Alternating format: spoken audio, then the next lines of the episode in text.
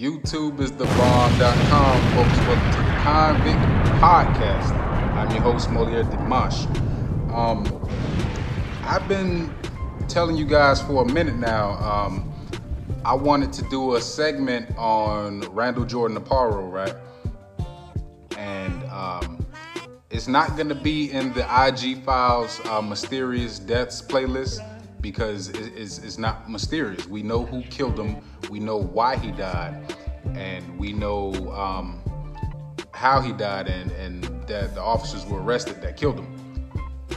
But his death uh, serves as a valuable learning experience to understand why this system operates the way that it does and how it operates the way that it does.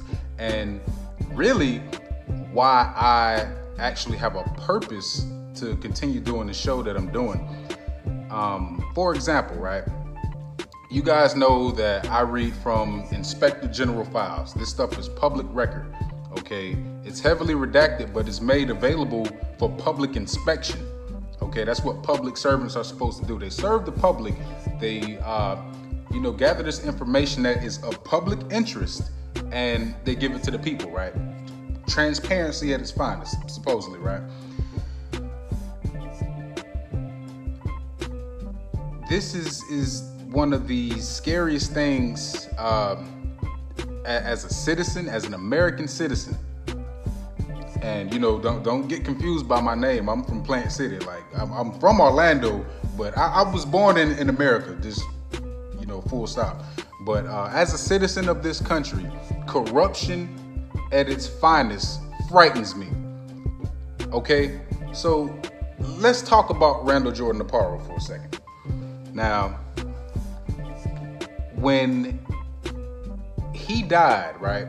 Of course, you know, they gassed him in his room and they sprayed him with so much of this terroristic chemical agents, this tear gas. They sprayed him with so much of it. It outlined his body and his Bible while he was on the ground trying to breathe through a crack of air, right?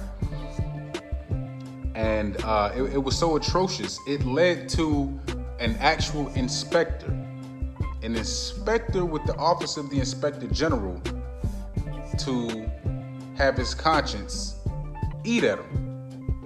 Okay? Eat at him. Meaning, an inspector by the name of Aubrey P. Land had a conscience. Now, this, this goes back to what I was saying in um, the video uh, uh, Confessions from an Ex Department Employee, where you got to think about people who struggle with themselves, really struggle with themselves in order to pay their bills. So, talking about Randall Jordan Aparo leads us to in, in Inspector Land, who is probably the most significant person I could ever talk about in my line of, of, of duty. Talking about inspectors, okay? It, it, me and inspectors going back and forth has been pretty much uh, the crux of my purpose as far as being a public servant. Me getting the message to you guys based on experiences I would never want you guys to have. I'm grateful that I went through it so that I can shine a light on it so that other people don't have to go to prison, do the battles that I did, and learn the lessons that I learned. And it, it's a valuable experience. But back to Aubrey P. Land, right? I honestly believe that if any single journalist ever, and we might not see this for years to come, possibly even decades, if one day we see Aubrey P. Land on 60 Minutes or you know uh, we, we, we, can hear him on This American Life or, or, or, something of that nature, I think he will be a journalistic goldmine, and I'm gonna tell you why. Aubrey P. Land had a conscience, right? And the way that Randall Jordan Aparo killed him, uh, the, the, way that they killed Randall Jordan Aparo, uh, excuse me, uh, really aided this man's conscience to where he had to confess. Take a look at his Facebook post. He got on Facebook and, and let everybody know I'm confessing. An inspector has to confess. This is an inspector who knows where all of the bones are buried. all of the bodies. He, he knows where everything's at. So he blows the whistle on the Randall Jordan Aparo case, right? So after he, he blows the whistle, um, he loses his job. Now, I've been told by an inspector that worked at Suwannee Correctional Institution. ironically, we're going to get to uh, something related to Suwannee in a minute, especially with uh, the inspector we're talking about. But there was an inspector named uh, Inspector Van, and um, we had a conversation about that because I was exposing so much abuse so much abuse when I was at Suwannee, and he cut the tape record off to keep me from exposing more abuse. We had an argument and he told me if I went around pointing the finger at these officers for the shit they're doing, I will lose my job. Those were his exact words, right?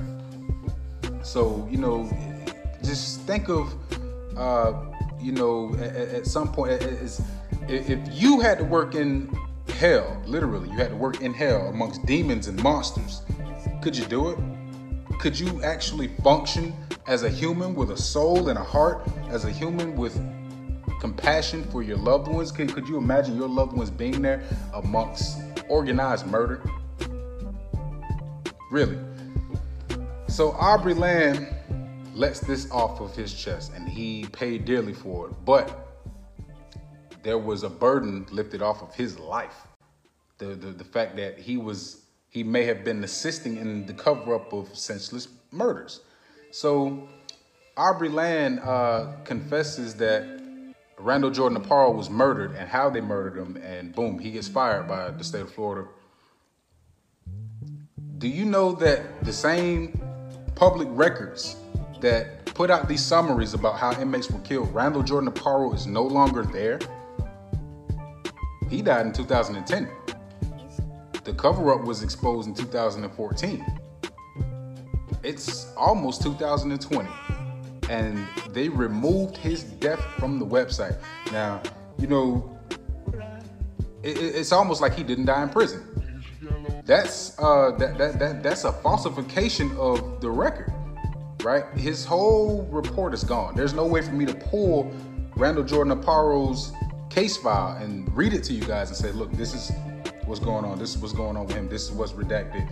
And I can't poke holes in it like I've been doing for everybody else because it would have been too many to. It would have came with holes in it. They wouldn't even need redactions. It would be that many holes I could poke into that case file, and they removed it from the site. They, they it, it no longer exists. So you got to wonder why. And the reason is that Aubrey P. Land exposed that file as false and misleading. Then it was found to be false and misleading. So guess what? The government doesn't put that out for public consumption anymore because it was evidence of a crime. It in itself was criminal.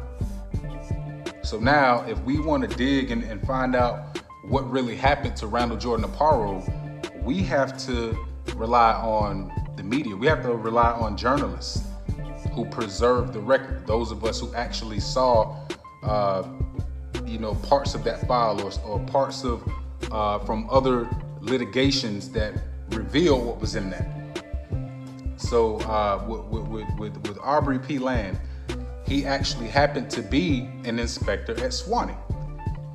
Now, you know, I, I, I, a lot of people would tell you, uh, other camp. They, they, everybody could, could have an opinion about what's the worst prison in the state of Florida.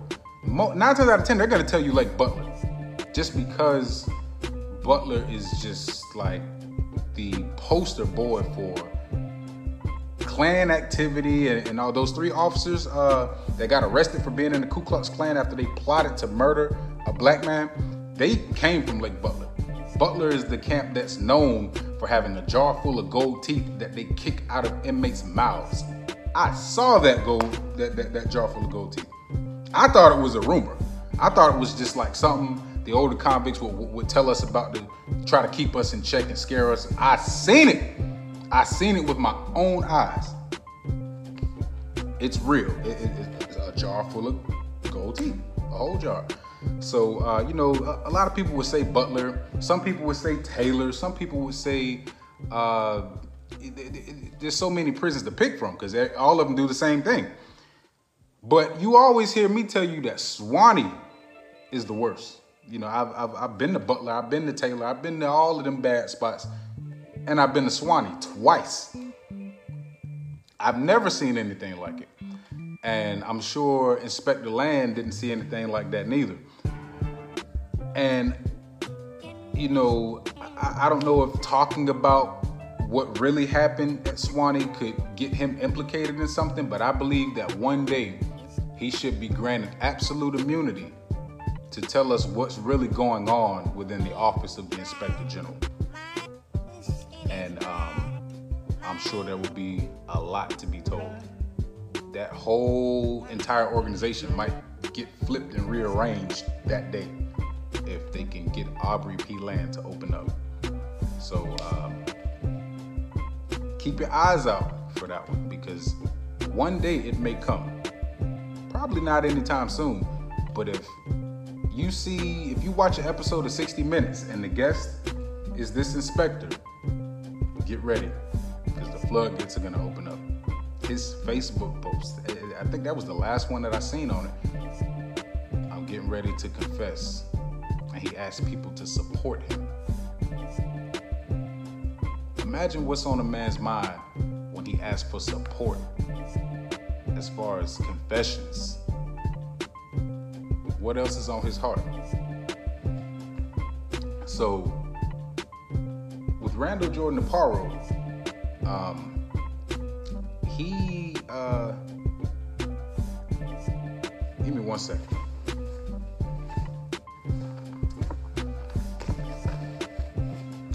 Yeah, so with uh, Randall Jordan Aparo, um, after Aubrey P. Land blew the whistle on it, he filed his lawsuit about you know lost wages and uh, getting his job back, and um, there was a leak of some Facebook posts from some of the officers, um, well, from from some random Department of Corrections officers who started talking about how the media was overplaying the drama involved in the Randall Jordan Aparo murder.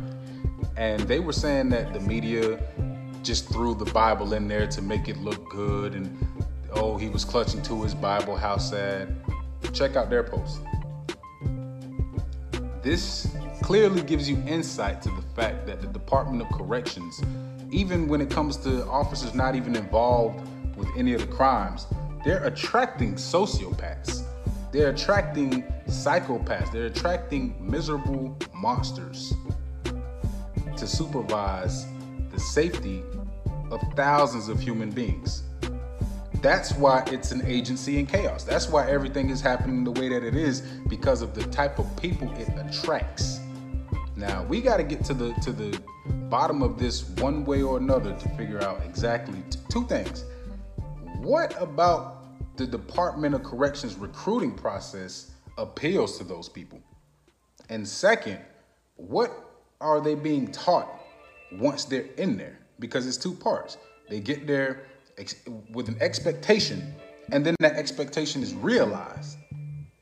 They're on the same page somewhere along the line. So uh, it, it, it's just a, a, little bit of insight into it. But um, the death of, of, of Mr. Jordan Aparo is more of a learning uh, mechanism than anything else. Because you know people were arrested in, in his murder. And um, good inspectors lost their jobs or inspectors lost their jobs when they decided to be good. Had they continued to be bad remember because his death wasn't uh, exposed until four years after he died. So if those inspectors had continued down the path of putting out these kind of reports that I read to you guys, they still be gainfully employed. And we'd have just never heard of, of Randall Jordan Aparo. So I just wanted to take some time and, and finally touch on that. And, um, you know, this is, is, is one of those situations, you know, when you see so much of this stuff you see the pattern and practice of murder and cover up and murder and cover up and corruption and cover up and murder and more murder. It can only come from the top. So, you know, it's like somewhere along the line, there's a license to kill. And that leads me to uh, Katherine Fernandez Rundle down in Miami. Um, another big case that came out of the Florida Department of Corrections was the murder of Darren Rainey, who uh, boiled to death in, in the showers at, at, at Dade CI until his skin slipped off. Can you imagine how painful that would be? Can you imagine? And, and, and he was mentally ill. Can you imagine what his cries for mercy sounded like? And it took for an inmate to expose that one.